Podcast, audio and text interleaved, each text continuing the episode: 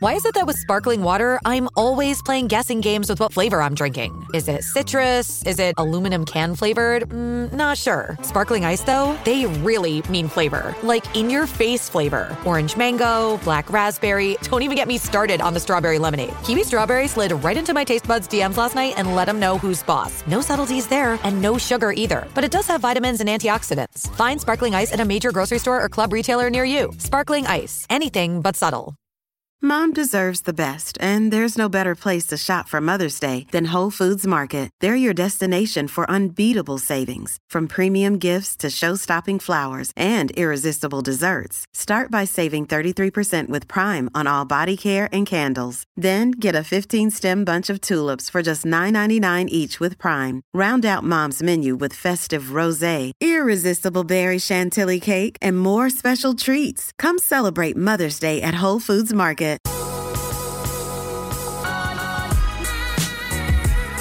What's up, Well That's Good fam? Welcome back to the Well That's Good podcast. We got some good stuff today. I actually have Erwin McManus coming on the podcast, and we get to talk about his new book, The Genius of Jesus. Beautiful cover, incredible message. I'm so excited to have you on, Erwin. And what's so cool is that I don't even know um, how much you even know about this or people know about this, but whenever I was 17 years old, I went out to LA to be on Dancing with the Stars, which was a crazy time of my life. And I really wanted to get plugged into a local church. And someone told me about Mosaic. So I went there every single week that I was on the show for 11 weeks. And God just did something so cool in my heart through y'all's church during that time and through our family's life at that time, getting to be planted in your church. And so um, we are so grateful for your ministry. And what a full circle moment that you're on this podcast. I'm so, so grateful. Sadie, I'm so glad to be with you. And I do remember when you were coming to Mosaic, and I remember when your family came, and all, all the beards kind of stood out, and I wasn't sure yeah. if they were just hipsters or uh, I didn't realize it was Duck Dynasty that had just invaded yeah. our space. Well, they might could blend in at your church because there is definitely a hipster vibe. The coolest people ever are at Mosaic Church. And yeah, it was actually so funny. I remember one time.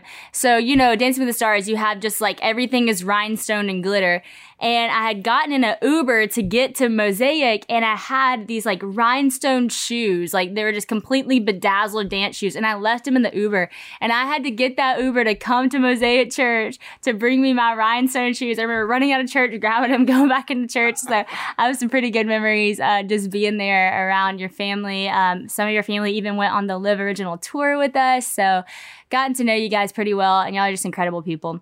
Um, well, I'm so excited to talk about this book, but first I have to ask the question I ask everyone on this podcast, and that is what is the best piece of advice that you've ever been given? Wow, the best piece of advice I've ever been It's a hard one. I'm not really sure. Um, you know, when you put things in the category of the best, you know, I know it's, it's a big it's a big one. It's a, it's a big one. Um, you know, uh, it might have been maybe the, a counter piece of advice. I was um, in high school playing football, and after I graduated, the um, wide receiver coach came up to me and he said, "We kept waiting for you to lead, but you never had the confidence." And um, and he kept saying, "Yeah, if you if you just had the confidence, it would have changed everything." And that's when I realized that you know my perception of my failures were really um, more connected to what I felt like people were keeping from me rather than what I was bringing to uh, the opportunity. And, and so I, I never forgot that. And I just told myself, if I fail, it's never going to be because I didn't bring everything I had. That's so good. Come on, that's awesome. It's crazy how those moments in life that are sometimes kind of hard to hear can be the most pivotal moments for you. And like, what a good coach to say those words, probably not realizing the impact it was going to make. That's awesome. So I just kind of mentioned this to you right before we got on the podcast, but your message, Why Jesus, is one of my favorite messages I've ever heard. Um, it really just helped me with my own life with tough questions that I ask, and even just helped me as I talk to other people with tough questions that they ask. And it was even in a series that you had called like Your Toughest Questions, which I think is so cool that you actually like think to like go and tackle the questions that are the hardest things for some people to ask and to understand But I love how in the message you said so many times, I can't believe that I believe this. And you're just so honest. You're like, I can't even believe that I believe this. And so I wanted to just have a minute before we even start and get into the genius of Jesus. Like, where was it in your life? Where were you in your life where you actually started to believe in Jesus? And what was kind of your background with that? Where did you grow up in a faith based family? I know you talk about a little bit in the book. Um, and when was it that you're like, okay, Jesus is everything? Uh, I definitely did not grow up in a faith based family. And uh, I grew up in the opposite, uh, a no base family. and uh, um, it, we were not. Um, anti-religious in any way. I, I never heard my family say anything negative about religion or Christianity or Buddhism or anything. Um, but we didn't have any specific uh, foundation. Now I'm from El Salvador, so uh, pretty much everyone from El Salvador begins Roman Catholic, and so that was sort of like my backdrop. Was uh, if you asked me, I would have told you I was Roman Catholic. If you asked me what that meant, I would not really have known. and uh, it was almost the same as for some people being Irish or being German or uh, you know being Latin is being Roman Catholic. And uh, and and I I went to mass maybe three times in the first you know 20 years of my life, um, and I didn't have a negative experience. It just it it, felt sacred. It felt mystical. Uh, I remember real specifically seeing you know, Jesus on a cross because the crucifix was a, a central image. But I never connected the dots uh, about who Jesus was or how that related to my life or anything like that. It was really more when I was in college. I was studying philosophy in college. My um, my mom had gone through um, uh, a second divorce, and uh, it was a pretty devastating kind of experience. It was the dad that I uh, knew growing up, my stepdad, and she called me up one day and said, um, "I need. I want to tell you that I'm a Christian." I had no idea what that was. I it didn't. I didn't have any context at all. But she seemed happy, so I was happy for her. And in my mind, I think I, it was almost like I joined the Peace Corps, or uh, I, you know, I, have chosen to become a humanitarian. There were, I, I, didn't even connect it to religion or faith, or, or I don't even know if I connected it to God, to be honest with you. But uh, but you know, I felt like my mom deserved some happiness, and if it made her happy, I was all for that. I went home from college, and next thing I know, I felt like she'd been like sucked into this cult. Uh, she was going to church. Uh, they were talking about God all the time. They're talking about Jesus, you know, as if he was like present. And they um, uh, get baptized, and they were trying to get me to go to church. They were now like trying to proselytize me.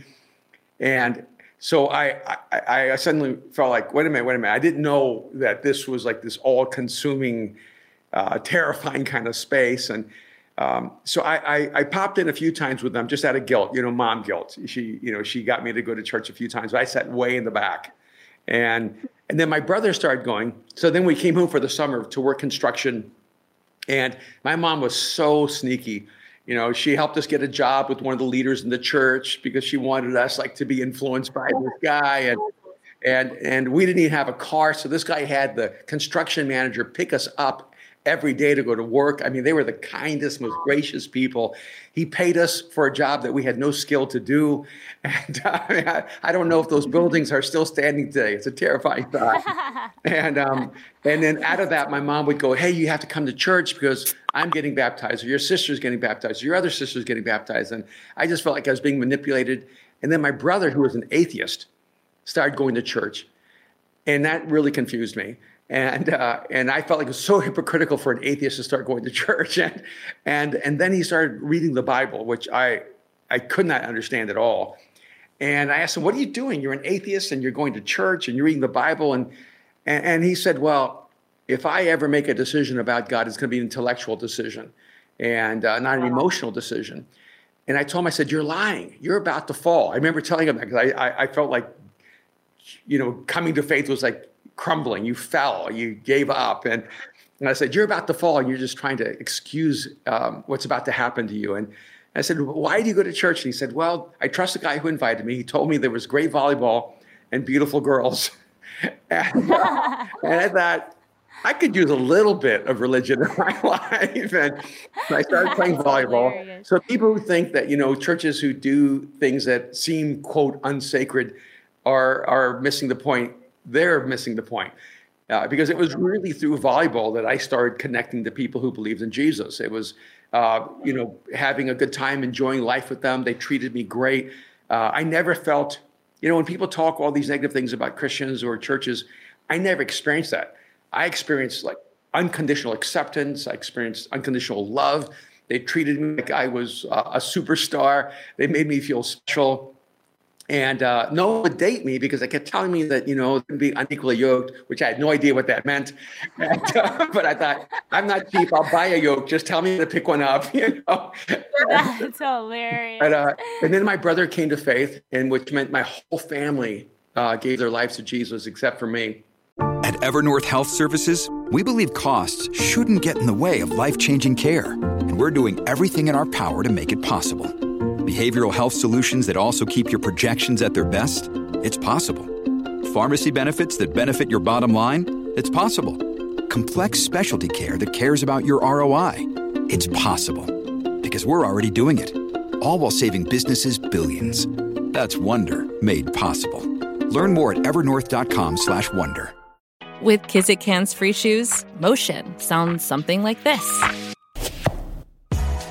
Kizik helps you experience the magic of motion. With over 200 patents and easy on, easy off technology, you'll never have to touch your shoes again. There are hundreds of styles and colors, plus a squish like nothing you've ever felt. For a limited time, get a free pair of socks with your first order at kizik.com/socks and um, and that was really, uh, I, think for me, a really uh, turbulent time. I did everything I could to try to avoid giving my life to Jesus internally. Like I flew my girlfriend down uh, to try to like just spend time with her. Maybe I could get God out of my mind. Um, when I would go to these services, uh, I, I, would actually listen, and and um, who Jesus was started like making sense to me little by little um, when they would open up the scriptures, somehow it would get to me, and it was bothering me that I didn't know how they were getting to me. I, I was like, how, how are they doing this? You know, how, how, is he speaking things that that seem to connect to who I am as a person? And and then when I gave my life to Jesus, I mean, I remember specifically. Not everyone knows when. You, you know, some people kind of happens in a process or anything. But for me, it was like August twentieth, nineteen seventy eight, about 8:30 p.m. I mean, I I know exactly when I and I didn't I can't say I studied the Bible all the way through. Like I, I never even seen a Bible. I didn't know you could own a Bible. Uh, but what it was for me is I just basically um, said to God, um, Jesus, I don't even know. Like I don't know if this is all real or all true, but if you're real um, and you'll have me, I'm in. And that was what happened in my life, and I cannot explain it any other way except that I had an unexplainable explainable encounter with Jesus. And and then I they gave somebody gave me a Bible, which is crazy. The janitor of the church, he was probably the only black man in the whole church. Uh, we were probably one of the few Latinos in the church. And um, this man came up to me and he hands me a Thompson chain reference King James Bible with my name engraved on the cover and uh, and he hands me this book um, right when I give my life to Jesus. He already had it, and and he came up to me and he said, um, five years ago, someone uh, came up to me and and um, and gave me a Bible with my name engraved on it. Five years before that, someone went to him and did the same thing. I've been praying and asking God for the person I'm supposed to do it for. And so here I am. I just gave my life to Jesus a few minutes before. This guy hands me a Bible with my name engraved on it. He goes, I need to tell you that God put your name on my heart. I knew you're going to come to Jesus.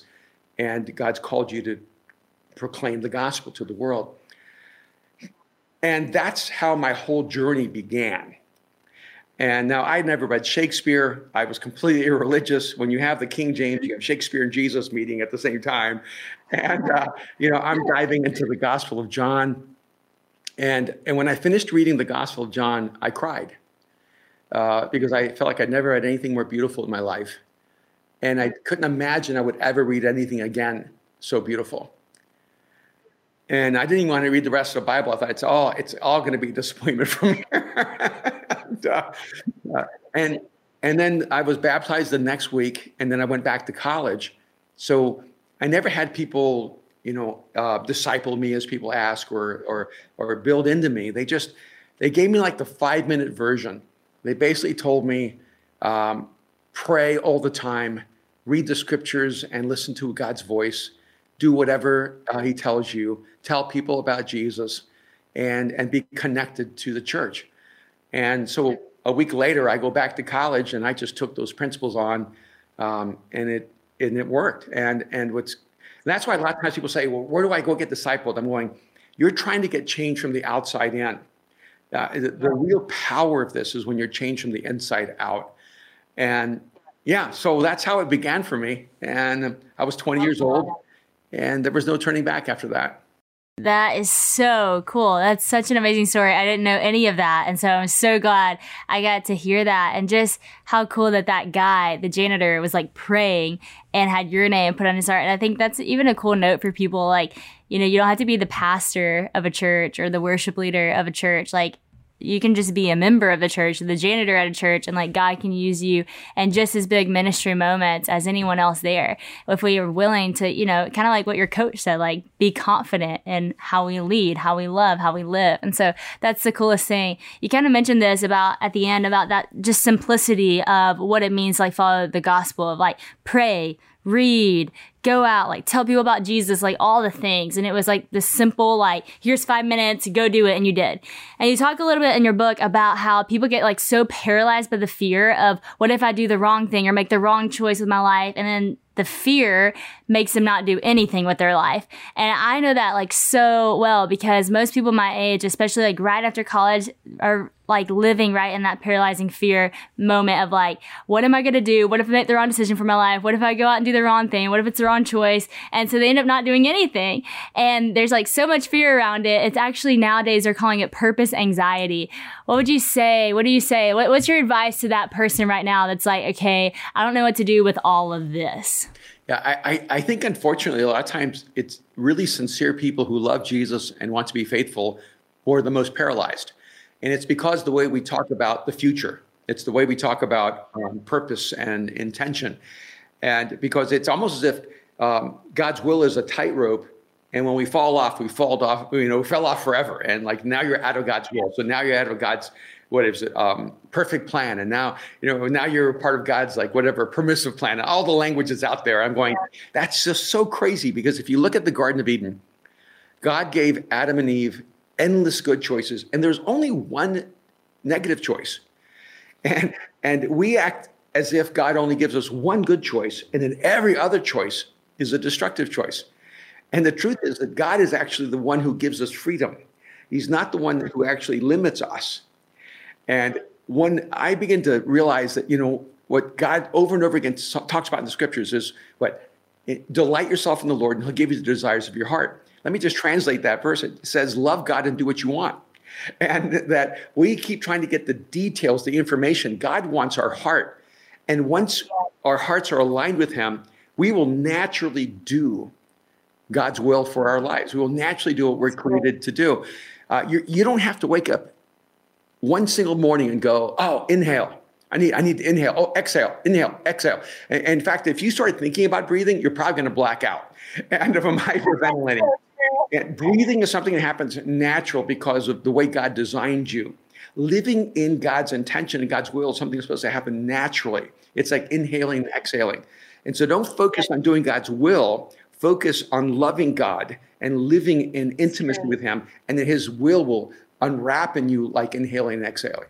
Man, that's so good. That literally like makes me want to just take a breath myself because I feel like used to whenever I struggled so much with anxiety, like constant living in fear and I had to tell myself, which is funny, I would tell myself like breathe because I'd forget like at times whenever I get so anxious, I get so tense and I'd be like, okay, I just need to like relax and breathe. And actually it was somebody in um, LA that told me that whenever I was on Dancing with the Stars, I was like really struggling with just um, pains and aches and all these things, which everyone does on the show. It's crazy.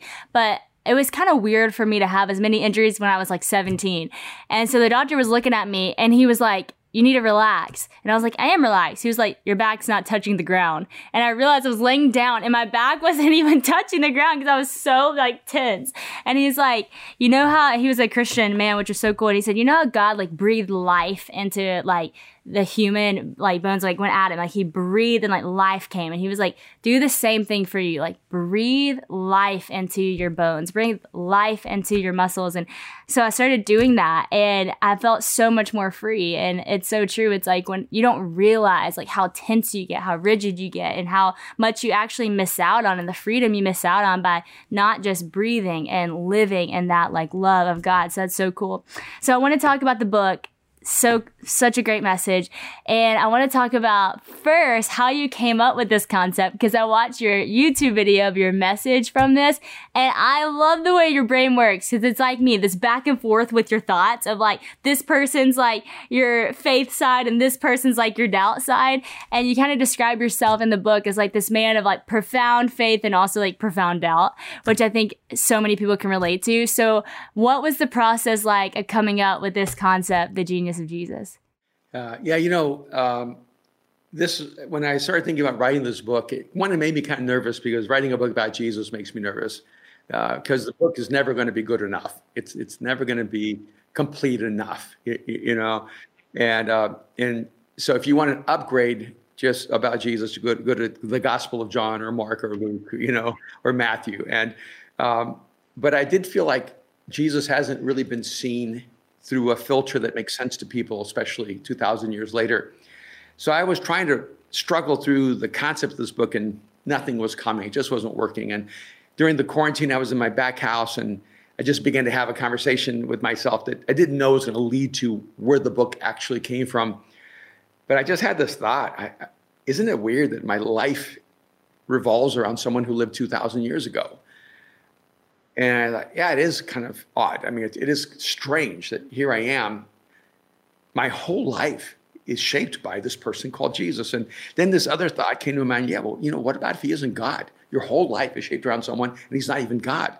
And then this other voice in my head said, yeah, you can deny he's God, but you can't deny that he's changed you. So how do you deal with that? And I thought, this is weird. I, I can deny the cause, but I can't deny the effect and and you know because the cause has to be there if there's an effect and and and and then I had this thought, well, okay, if Jesus isn't God, but he has actually changed me, then I haven't been changed by the person of Jesus, I've been changed by the idea of Jesus. And then hmm. I thought, wow, that would be the biggest idea that has ever been expressed in human history. That would be a stroke of genius. And and so then that's where the beginning of the book began was how is it possible that the genius of Jesus could actually have an impact on my life 2,000 years later? And, and, and I've been studying human Jesus, genius for probably 40 years. And, and, and what occurred to me was one, Jesus is not on a single list of geniuses in the world. So, so then I'm going, how is it possible that Jesus isn't on a list? I mean, Da Vinci's on every list. Mozart's pretty much on every list. Einstein's pretty much on every list. And then you have other people who join different lists. I've even seen lists with Buddha and Mandela and uh, Muhammad and Confucius, but never Jesus. And so then I kind of pulled back and I thought, okay, is Jesus, if you, t- if you take out all the divinity, if you take out, you know, all the miraculous, is Jesus a genius? Does he qualify as a historic genius? And and if he is a genius, what exactly was this genius? And and and and if he is a genius and you can identify his genius, why has he been overlooked throughout history? So this really kind of caused me to um, begin first to study the concept of genius. And one of the things about genius that really struck me is that genius is not transferable. And so if you if you spend your life with Mozart, you're not going to become a composer that uh, creates sounds that no one's ever heard. You, if you spend your life with Picasso, you're not going to suddenly become the next great painter in the world. If you spend your life with Bobby Fischer, you're not going to become a master chess player. But if you spend your life with Jesus, you do become more like Jesus. And so I thought, here's the unique thing about Jesus' genius. Uh, one, I do conclude in the book that Jesus actually is history's greatest genius because his genius has a canvas that is different than every other genius in history. The canvas of Jesus' genius is us. And so you can see Picasso's genius on the canvas uh, of, of, of his art form or Mozart, you can hear his genius with the notes and musicality. And, you know, you can see uh, Fischer's genius when the moves on the chessboard are mapped out. But the reason Jesus' genius is so easily overlooked is that the canvas of his genius is the human spirit. And that the one thing that makes Jesus' genius different than the genius of anyone else in history is that his genius is transferable. And and this for me was like such a huge I mean, I've been following Jesus for 40 years. It just it just felt like this epiphany in my own mind. Because frankly, if um, if anyone who was a genius came to me and said, Erwin, if you'll give me the next 30 years of your life, I'll make you a genius, I, I would have said, absolutely. I'm in. I'm not even picky. It could be biology or botany, it could be chess or basketball. Any arena of genius, have said, I'm in, I'm your guy. And here we have, so yeah, we have Jesus of Nazareth saying, if you will give me your life, I will transfer my genius into you. And yet people go, yeah, I don't know. I don't think so. Hmm. And uh, to me, that's like, that's... why would you turn that down? Yeah. Wow. That that is so cool. I love the whole thought process and I love like I love the idea that cuz you're so right all these other people we can look at and be inspired by and be amazed by, but we can never be like them. And we know that. We're painfully aware of that, you know? It's like, I'm never going to be Beyonce, and that's okay. Not the same gifting, you know? But when you look at Jesus and can think, wow, he can actually transform me, I can look more like love, I can look more like joy, more like peace, more like his goodness, you know? Uh, it's an amazing thought to think that truly living our life in relationship and in closeness with him will truly transform who we are.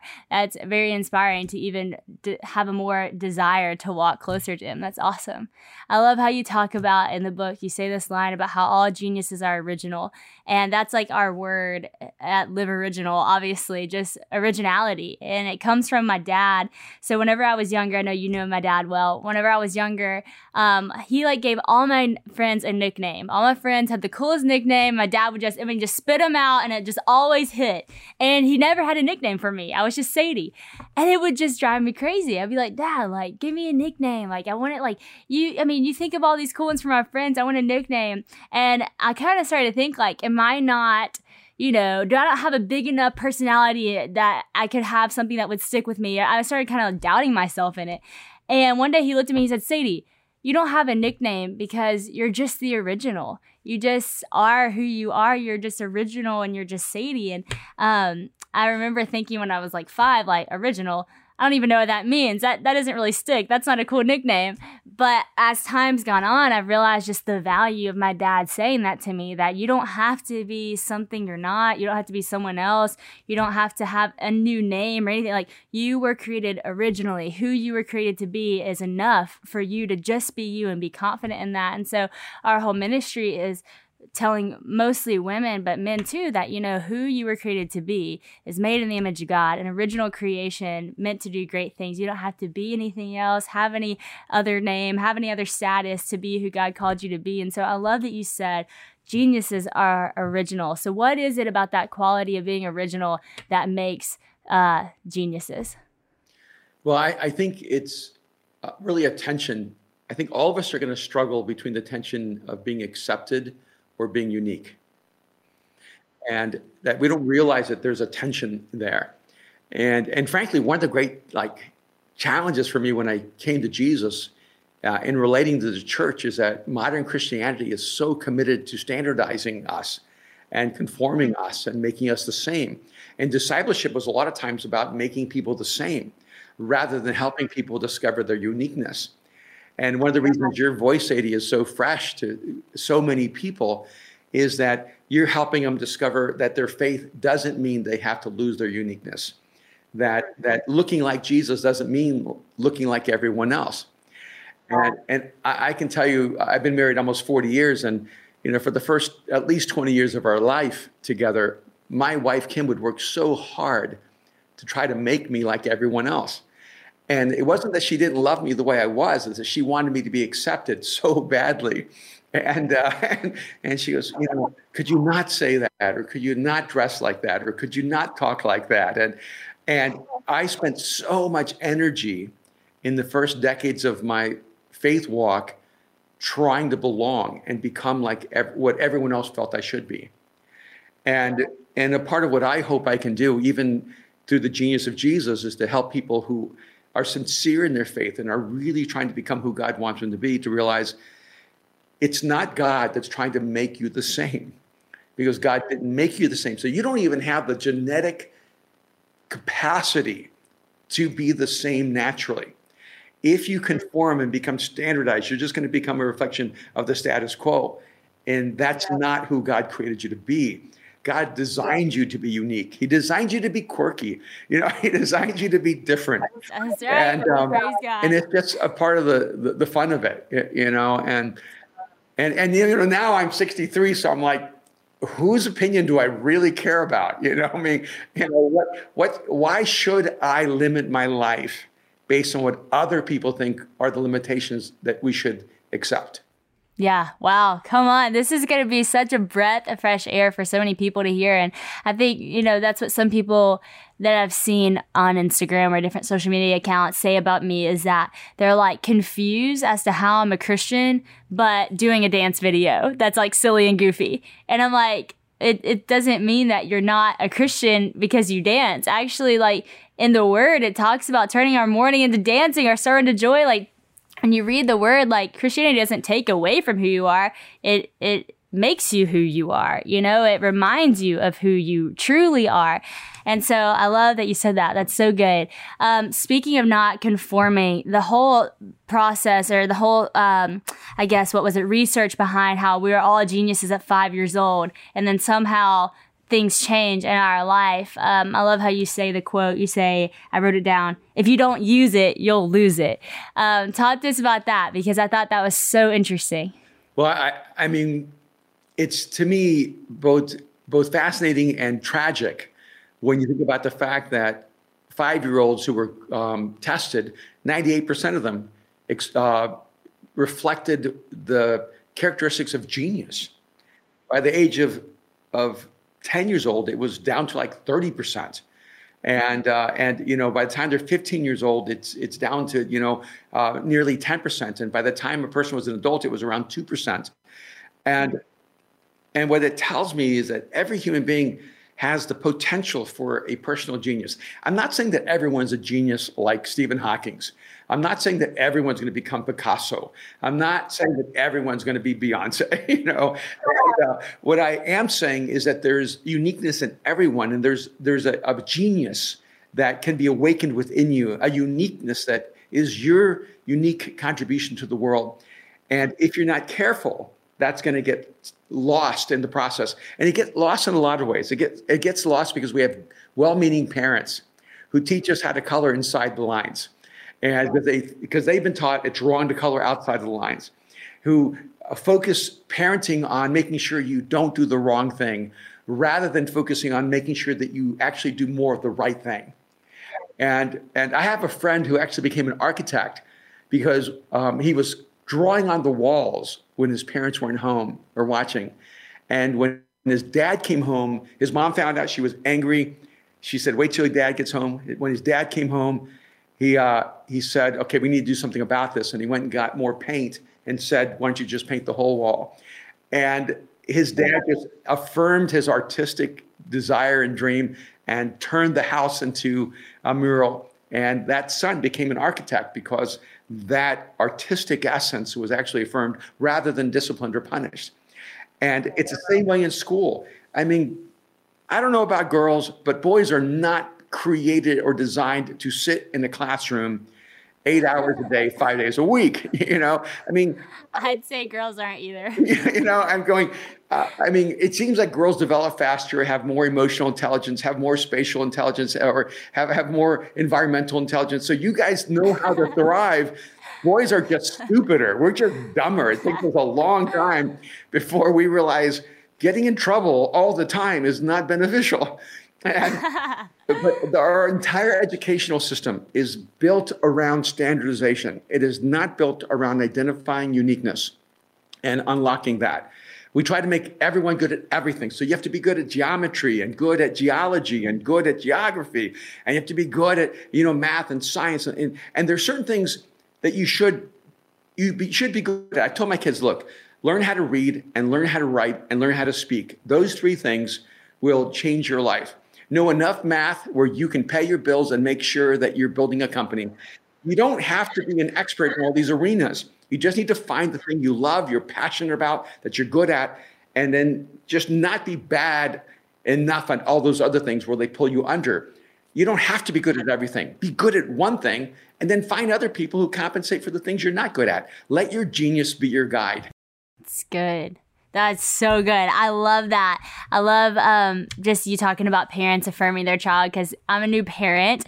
Me and Christian had our first child, Honey, this year, and I know that you are a fresh grandpa to Juno, who is Honey's future best friend. Uh, yeah, they're just a few months apart. Almost at the same time yes. you had Honey. Right around the same time. Yes, I can't wait for them to meet. It's going to be so awesome. But one of my favorite parts of your book, which is hilarious, was literally your dedication to Juno. And it was just so beautiful. It literally made me tear. And I think just from the perspective of just having a child and knowing just the power of those, that those words are going to hold to her one day when she reads them, it was so beautiful. And you say this quote in the book how we are loved as children influences our capacity to believe in God even in our, in our adulthood. And I want you to kind of talk about because I have a lot of young moms listening to this podcast. Um, that's a huge part of our audience because that's where I'm at in life as well. And so, I just want you to kind of talk for a second about the importance of that love and the, the way that we speak and the way that we discipline our kids and the way that it has the effect on how they maybe grow up to see who God is. Sure. Uh, I mean, I think it's important to realize that a part of parenting is establishing healthy boundaries for your kids. I mean, the worst parents are the parents who never say no to their kids, who only say yes to their kids. Because yes loses its power if there is no no. And when, the, when there are clear like boundaries and, and uh, no's that are based on love, when you say that yes, it's an incredibly liberating yes. I just think what we have to realize is that we can't become so impatient that we don't explain the no and that we have to help our kids understand the uh, intelligence, the wisdom behind the no, so that they realize, oh, they're actually for me. They're not trying to withhold life from me or freedom from me or fun from me. They're actually taking care of me and loving me. But in the same way, it's also the yes. The yes needs to uh, have intention and meaning behind it too. So they realize even when you say yes, it's as powerful as the no. Like I, I have a, I had these friends and they they speak multiple languages and they wanted their kids to grow up speaking multiple languages. And so the dad would always speak to their kids in Spanish whenever he was disciplining them. And he didn't realize that he was using Spanish only when he was mad or upset with them. And the little girl, who was very, very smart, started saying, Not that language, Daddy, not that language. so, and the moment they identify your language with um, disappointment and only negativity, they're not going to want to speak your language anymore. And, and it, even if there's not two languages, if it's only English, you're not going to hear the language of you if that language doesn't also have affirmation and praise and love and encouragement. And it, it's not about getting it all right. You see, I, I think children are incredibly forgiving. Children never expect their parents to be perfect, they just expect their parents to be loving. And and you know, and so I look back and uh, I I actually think that my grandmother, the way she loved me, and it, I mean, she would pick up a, a, spoon and hit us. I mean, she's not like she was like, you know, gentle in any way. I mean, uh, she was terrifying, but she also had this ability to communicate and express unconditional love uh, toward uh, toward me and my brother. I think, and uh, and so for me, my grandmother became that person that I think uh, became a pathway to believing that God could love me as well. And, and, and so it doesn't always have to be even like your mom or your dad. You just need one person in your life who you feel that loves you unconditionally. And that, for me, I think opens up your soul to the narrative that there's a God who loves you without condition. That's beautiful. That's such good advice. I received that for our own family. That's so good. Um, the last thing I wanted to ask you about is the concept that you talk about in this book about the truth. That's something I've been talking about a lot lately. I just preached a sermon recently about the truth, not your truth, and just how we can't just follow our relative idea of our own truth and all this stuff because it's kind of getting us lost and confused and more confused than um, when we even started the journey of the truth. And so I feel like this is kind of a confusing thing for a lot of people because there's so many words out there right now in our culture that are like biblical concepts but taken and used in a worldly way.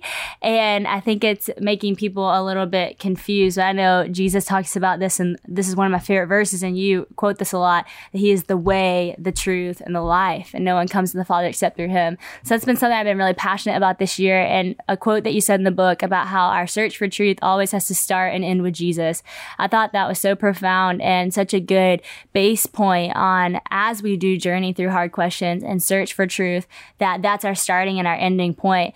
But what else do you want to share on that idea of just the truth and kind of what's happening in our culture right now with this idea of truth being so relative? Well, it's kind of tricky because right now I think we're um, we're a culture that both has a high value for quote my personal truth, like living your truth, and at the same time is completely suspicious of any truth existing at all. so it's it's not like we go, okay, I have my personal truth and it's powerful, but I also believe in objective truth. It's pretty much I, I don't even know if the CDC is right. I don't know if science is right. I don't know if the Bible's right. I don't know if anybody's right, but but I'm right. And uh, and by the way, if everyone is wrong, then you're wrong too. yeah, you're not so the exclusive source of what is actually right.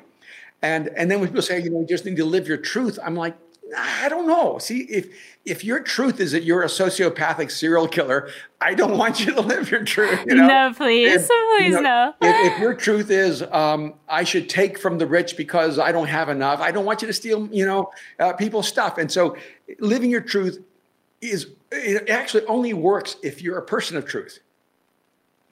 And you have to first be, I think, transformed by the reality of that. Um, the best measure of truth is not whether you have the information right. The best measure of truth is whether you're trustworthy. And if you want to like work out all the complexities of the uncertainty of truth, here's here's the starting point. Are you trustworthy? Can your friends trust you with your word? Do you do what you say you're going to do? Do you show up when you say you're going to show up? Do you do you finish the, the, the assignments and commitments you've made? Are you a trustworthy person? And because if you're not trustworthy, then you shouldn't actually have confidence, quote, in living out your truth. And because you're not even going to tell yourself the truth. You're going to lie to yourself as you live your life.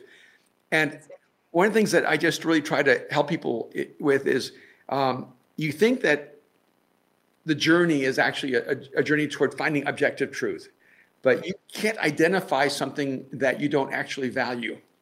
If truth is right in front of you, but you're not a trustworthy person, you're not going to recognize truth. And so you have to begin by going, I, I'm going to choose to be trustworthy. And I think this is one of the things that really changed my life was that before I came to Jesus, I actually wanted to be a good human being. Like I, I didn't want to be a serial killer. I didn't want to rob banks. I, you know, I didn't want to be a person who was greedy or, um, you know, I, I actually wanted to be a noble person who solved the problems of poverty in the world. I, I, I, I was drawn toward nobility. And I know sometimes it's hard for Christians to understand that a person can actually not know Jesus, but actually want the things that Jesus brings. I just didn't know how to be that person. I was trying to be that person. But when I gave my life to Jesus, suddenly I felt like I was a lot worse than I was before. And, uh, and a lot of it was because before I actually had a relationship with Jesus, I didn't have the same light inside of me that was revealing to me the places that needed to change inside of me.